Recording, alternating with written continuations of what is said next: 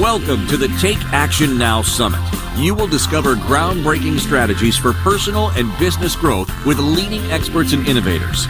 Today, transform forward. Step into 2024 with confidence. Strengthen your network, build relationships, and develop awareness and skills. Join our 21 world class speakers and experience inspiration, hope for your future, and an elevation of your ambitions. Inspired Choices Network, our summit hosts, are excited to have you here. Dealing with conflict now. Conflict is such such a real topic for us as human beings, but at the same time, there's something in us that has such a such conflict with dealing with conflict. So hard to do. And I'm going to throw out a few numbers for you just as we be, as we get started here. Workplace conflict costs businesses 359 billion dollars annually. 25% of the workplace of the workforce call in sick due to unresolved conflict. 85% of employees experience conflict in the workplace.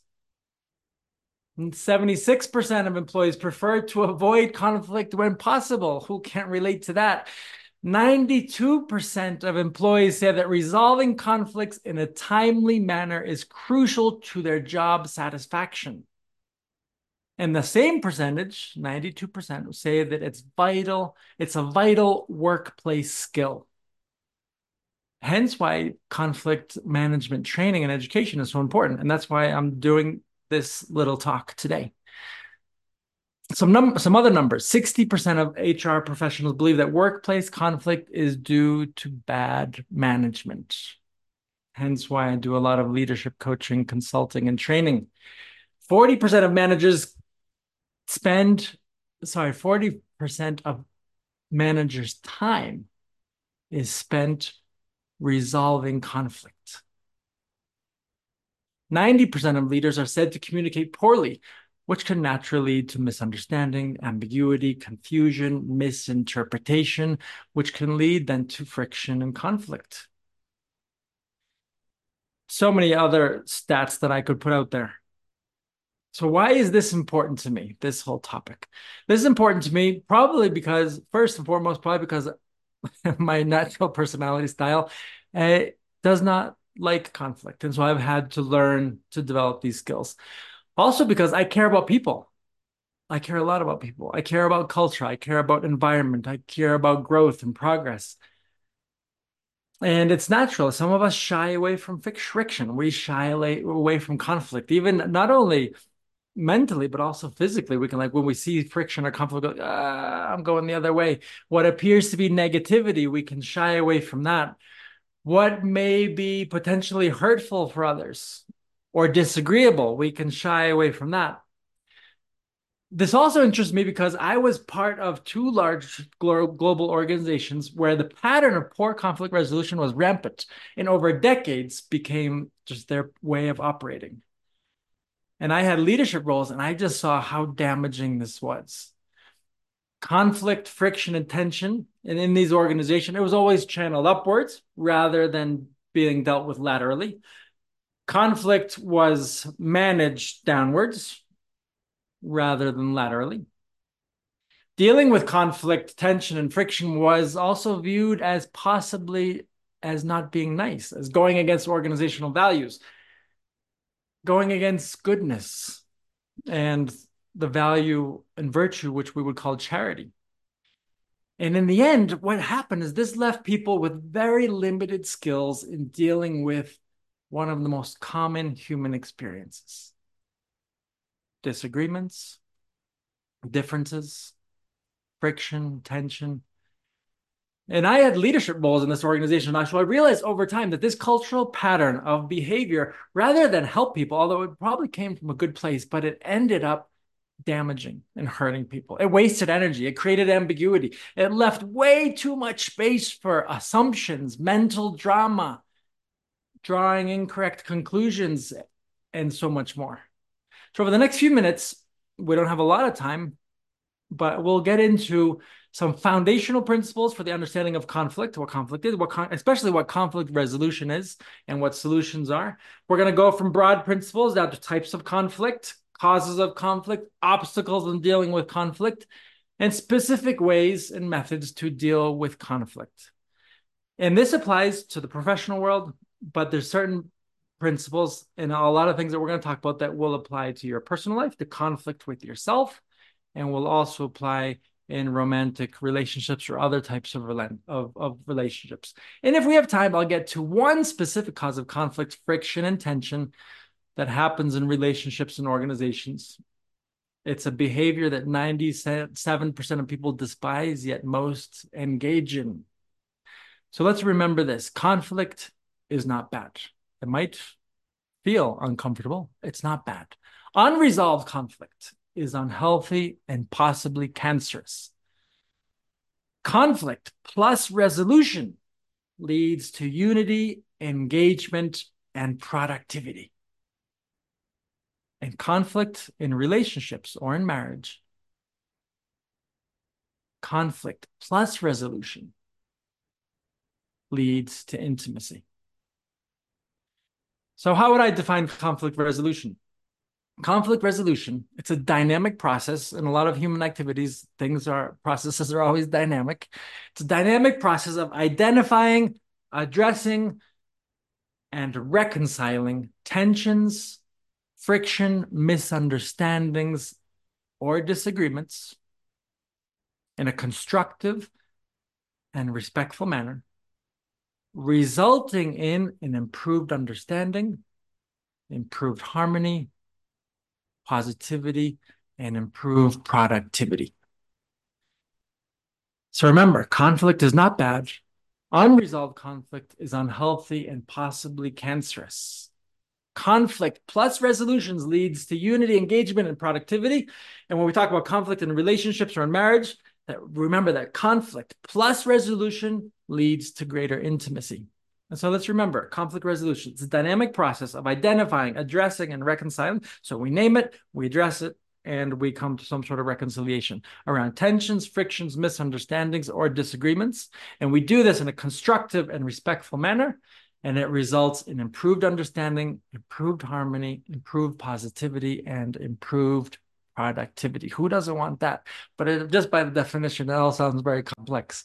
So we're going to break that down into different pieces. Now, when we look at this, emotional, the emotional part of conflict and tension and friction is that's really the hardest part. That's that makes it very complicated. You want to remember timing and emotional regulation is ever so important. I remember a relative that uh, that was struggling with one of my major life life decisions and this individual was talking about it with other people and not directly with me. And this triggered me, partly because of where I came from, and partly because I wanted people to, if they had issues or something talk about, I wanted them to speak to me about it.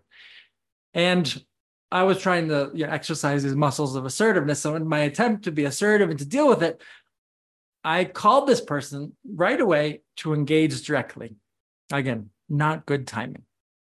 My emotions were high. I was hurt. And rather than resolve and reconcile, I escalated. But we'll come back to the emotional side in just a second. Let's what are different ways that we can categorize the conflicts? There's many, there's a lot of research out there. So I'll just I'm going to throw out things that might so I want you with everything I'm going to throw out there, I want you to just grab onto what you, I, what you can identify with, what is applicable, what whatever you like. Okay, the two broad ways to categorize conflicts are relational conflicts. In other words, personality, the emotional aspect, disagreements between individuals, relational, and then actionable conflict, which we, you know, around tasks and processes and things like that. I like to, there's other ways to look at it, is also styles. In other words, we have personality styles, we have leadership styles, and we have work styles. And those differences, uh, while enriching, they can also con- cause conflict if we don't understand. Another thing that can cause conflict is lack of professionalism. In other words, we lack respect, we lack courtesy, we're not punctual, we lack responsibility. So, lack of professionalism, styles, professionalism. Another thing that can cause conflict and tension is what I would call comparison and competition. Right? In comparison, it's like there's two extremes here. One is in, when I compare myself, I sometimes I just walk all over other people. or I let other people walk all over me, or I walk all over myself because I just have the poor self-esteem. Comparison and competition can lead to conflict, tensions, and friction. And then the whole topic of communication. And I smile, I smile when I talk about communication because as human beings, we are wired for relationships, we are wired for communication, but how challenging it is to communicate well. It's something that we we've been doing for so many centuries and thousands of years, but it's still something that that it was challenged, right? So, but communication can be a huge cause of conflict, friction, and because we're because of lack of clarity, because of lack of clarity around channels of communication and things like that. That's a whole nother topic. But again, just communication. Another cause of conflict, tension, and friction could also be the politics, the politics of organizations, and I what I call politics over principles you know, so that we're dancing the dance of politics. We're looking for personal gain. We're looking to get along. We're looking to to get up. We're looking to protect interests or to protect people. We're massaging egos rather than focusing on principles. And then the last cause, in the way I kind of look at it, is poor culture and environment. When there's a poor culture environment, it can create stress, and therefore just make people more sensitive and therefore they just react in an unhealthy way to conflict. Again there's a lot to talk about there. And the one last thing over here is change implementation. The way change change and change management or change implementation when not done properly and this whether it be in personal life whether it be in family life whether it be in organizational life it causes friction. Naturally change will cause tension and friction but if it's not done properly it can cause a lot of conflict. Another way to phrase this, and I was reading around two two researchers in the early 2000s named Art Bell and Brett Hart. They established eight causes of conflict specifically in the workplace. And I'm just going to run these through real quick. Again, I'm giving you a lot of information, but so you can see what resonates with you. Eight causes of conflict: conflicting resources, conflicting goals, conflicting pressures. Number four is conflicting roles Number five would be unpredictable policies. In other words, when policies just are not clear. Number six would be differing values, different personal values. And number seven will be conflicting styles. We talked about styles. And then number eight will be conflicting perceptions. So many things here. Okay, but very interesting to, that they the way they phrase it around those eight causes of conflict in the workplace. And if we took those, obviously, then we would just say, well, what are the answers to that? Right? What do we need to? We need to clarify a lot of things so that we don't have these conflicts. Now, we cannot deny that there's a few challenges and obstacles in conflict resolution, and a lot of it's emotional, right? There's a lot of emotional complexities.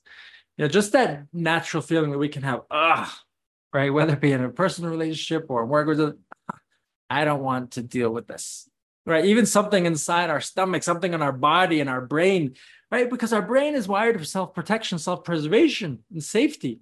And so our brain can see conflict, tensions, and friction as a threat. And so that's why they talk about the fight or flight. And so some people have this aggressive, aggression, what's the word? Aggressive approach to conflict, which can cause more conflict, or the flight. You know, some people just want to escape from it. None of those, neither of those are really the, the helpful way. So what what we don't see is the big is that the biggest threat, the biggest threat in conflict, friction, and intentions is to not deal with it appropriately. That's the biggest danger and the biggest threat. And this happens inside of us when we have conflict with ourselves or when we have conflict with others, right? We can feel in, in relationships, we can, or in organizations, because we can feel hurt, we can feel angry, we can feel flustered, we can feel impatient, we can feel offended. Right. So a lot of things are triggered in us emotionally. Our ego can feel, can my ego can feel hurt.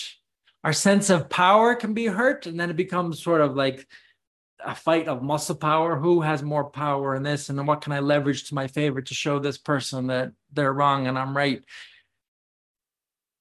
and we see a lot of this global conflicts. We saw this in a lot of this in national conflicts. We see a lot of this in organization teams and in couples. And now that's the, the emotional complexities because a lot of things are triggered, and then we don't deal with either we we either we avoid it or we deal with it incorrectly.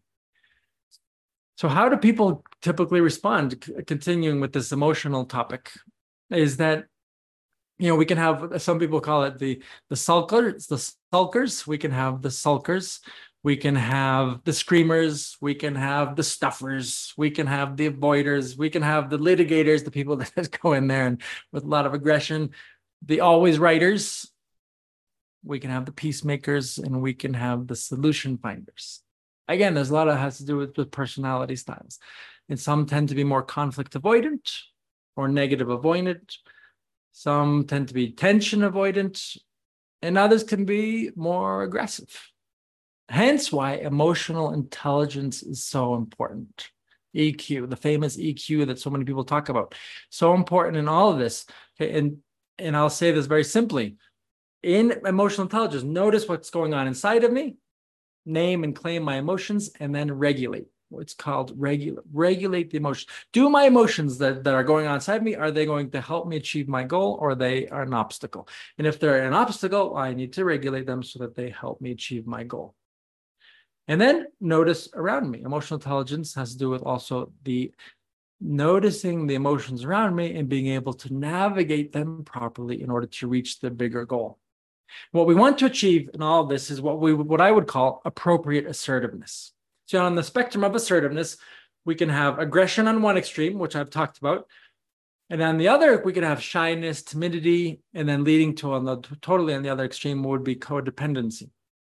So in in clear terms, all right, I poorly when I when I'm not assertive, when I don't have appropriate assertiveness, I let people walk all over me or I walk all over other people. I let people step on me or I step on other people. Appropriate assertiveness, appropriate assertiveness is that conviction and clarity about my dignity and about your dignity, about the dignity of the other. Appropriate assertiveness is I respect your boundaries and I am able to have you respect my boundaries. So it's clarity about dignity, clarity about boundaries, and clarity about respect. Now, we've gone over what types of conflicts can exist and what are the causes, what conflict resolution is, and some of the challenges and deal and obstacles in dealing with conflict resolution. Let's remember conflict is not bad. Unresolved conflict is unhealthy and possibly cancerous.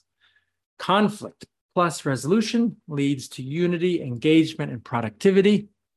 And in conflict in a relationship or a marriage, conflict plus resolution leads to greater intimacy. So let's talk about solutions for resolution. Or res yes, solutions for resolution, pathways forward, attitudes. What attitudes do I need to in order to approach conflict? Attitudes and how we go to approach conflict, tension, and friction. First of all, go with humility. Go being open that I may be wrong. Go in humility, which is living in the truth, living in the truth about me, about the other, about context. Secondly, go in pre forgiveness. Forgive before you go. I've already forgiven what's happened, or I'm looking to understand. Forgiveness is also a journey. That's a whole nother topic. But forgiveness is also a journey. But first of all, it's a decision, and then emotionally, that usually takes a, a little bit longer. But first and foremost, it's a decision. Thirdly, we go in love and care. I care more about the other person than about myself. In other words, I care more about you than I care about how I feel about you. And fourthly, so we talk about go in humility, go in pre forgiveness, go in love and care. And fourthly, go in truth. I will bring the truth, the facts, the data. So, a few principles now as we look to, for solutions, ways to solve this. I like to always say, as, as principles, we talked about attitudes, now principles. Speak to someone, speak, the person that you're going to deal with, speak to someone who is part of the problem and part of the solution. And this usually means speaking to the individual involved speak to someone who is part of and this is very much linked to gossip which we probably won't get to today but oftentimes in gossip we're not we're bringing information to people who are not part of the problem or part of the solution. Second principle speak to the specific incident because that's what we're trying to draw clarity about. Thirdly, seek to understand first and foremost, and then to be understood. Now I'm going to bring you through a few quick methods that might help. Since you see what speaks most to you and how you adapt that to your life or to whatever conflict you might be dealing with there's two two researchers, Peter and Susan Glaser, and they they deal a lot with conflict resolution, and they say, first of all, three steps: prove that you understand their side. In other words, prove that you understand the side of the other. Secondly, acknowledge that you are part of the problem, because usually if there's conflict, well, this, we have something to do with it. Thirdly, try again if the conversation didn't go well. That's I think it's a bit oversimplified, but that can be helpful. Those are three steps from Peter and Susan Glaser. I'm going to offer five other steps, and then we got a few more coming after that. Raise the issue early. In other words, deal with it sooner rather than later. Right? Later it's kind of it becomes sort of this cloud that hangs over us, right? And it's draining. So deal with it sooner rather than later. We talked about emotional intelligence. So regulate emotions, regulate and navigate, show empathy. In other words, look to understand I try to walk in the shoes of them. Well, we can never totally walk in the shoes of the other because, you know, I could sit with a poor person on the West Side Street. We, we could say that that is empathy, right? I'm sitting with them, but I don't know exactly what they're going through, but definitely better than sympathy. So show empathy, be engaged, engaged listening, engaged in the conversation and acknowledge constructive criticisms about your behaviors with an open-minded heart. In other words, have an open-minded heart to things that I can probably do better because we all have blind spots. So again, to conclude, uh, there's I'm going to conclude with a few other steps that I've also found in research. And it, it's repetitive to what I've already said, but repetition is the mother of learning. So name the conflict, friction, tension. All right, Houston, we have a problem. This is the problem. And if I don't deal with it, the situation will become more serious. Secondly, agree on a code of conduct, whether it be in a couple, whether it be in a team, department, organization. We have to have rules of engagement and how we deal with conflict. That's why conflict training is so important because it gets everyone on the same page on how things are going to be dealt with. Same thing in a couple. A couple has to get has to establish rules of engagement, right? And in these rules of engagement, we want to show that we care, we want to affirm, we want to respect, we want to trust, be accountable, vulnerable, and honest. Then we want to lay out and listen to all sides of the story. Lay out meaning put out all the information. Listen actively to the events, the data points, the emotions, trying to understand the deeper issues. Define and summarize the problem. Discuss and agree on a workable solution. So we brainstorm ideas, solutions, a pathway forward, coming to an agreement. And then we set a plan of action plan and then a follow-up plan. This is what we're going to do. We're going to regroup tomorrow. We're going to regroup next week and we're going to revise because it's important to keep our finger on the pulse uh, in conflict resolution. So we conclude remembering that conflict is not bad. Unresolved, unresolved conflict is unhealthy and possibly cancerous. Conflict plus resolution leads to unity, engagement, and productivity. And in a relationship, a romantic relationship, a marriage committed relationship, conflict plus resolution, effective resolution, healthy resolution, leads to greater intimacy. Thank you very much for your time today.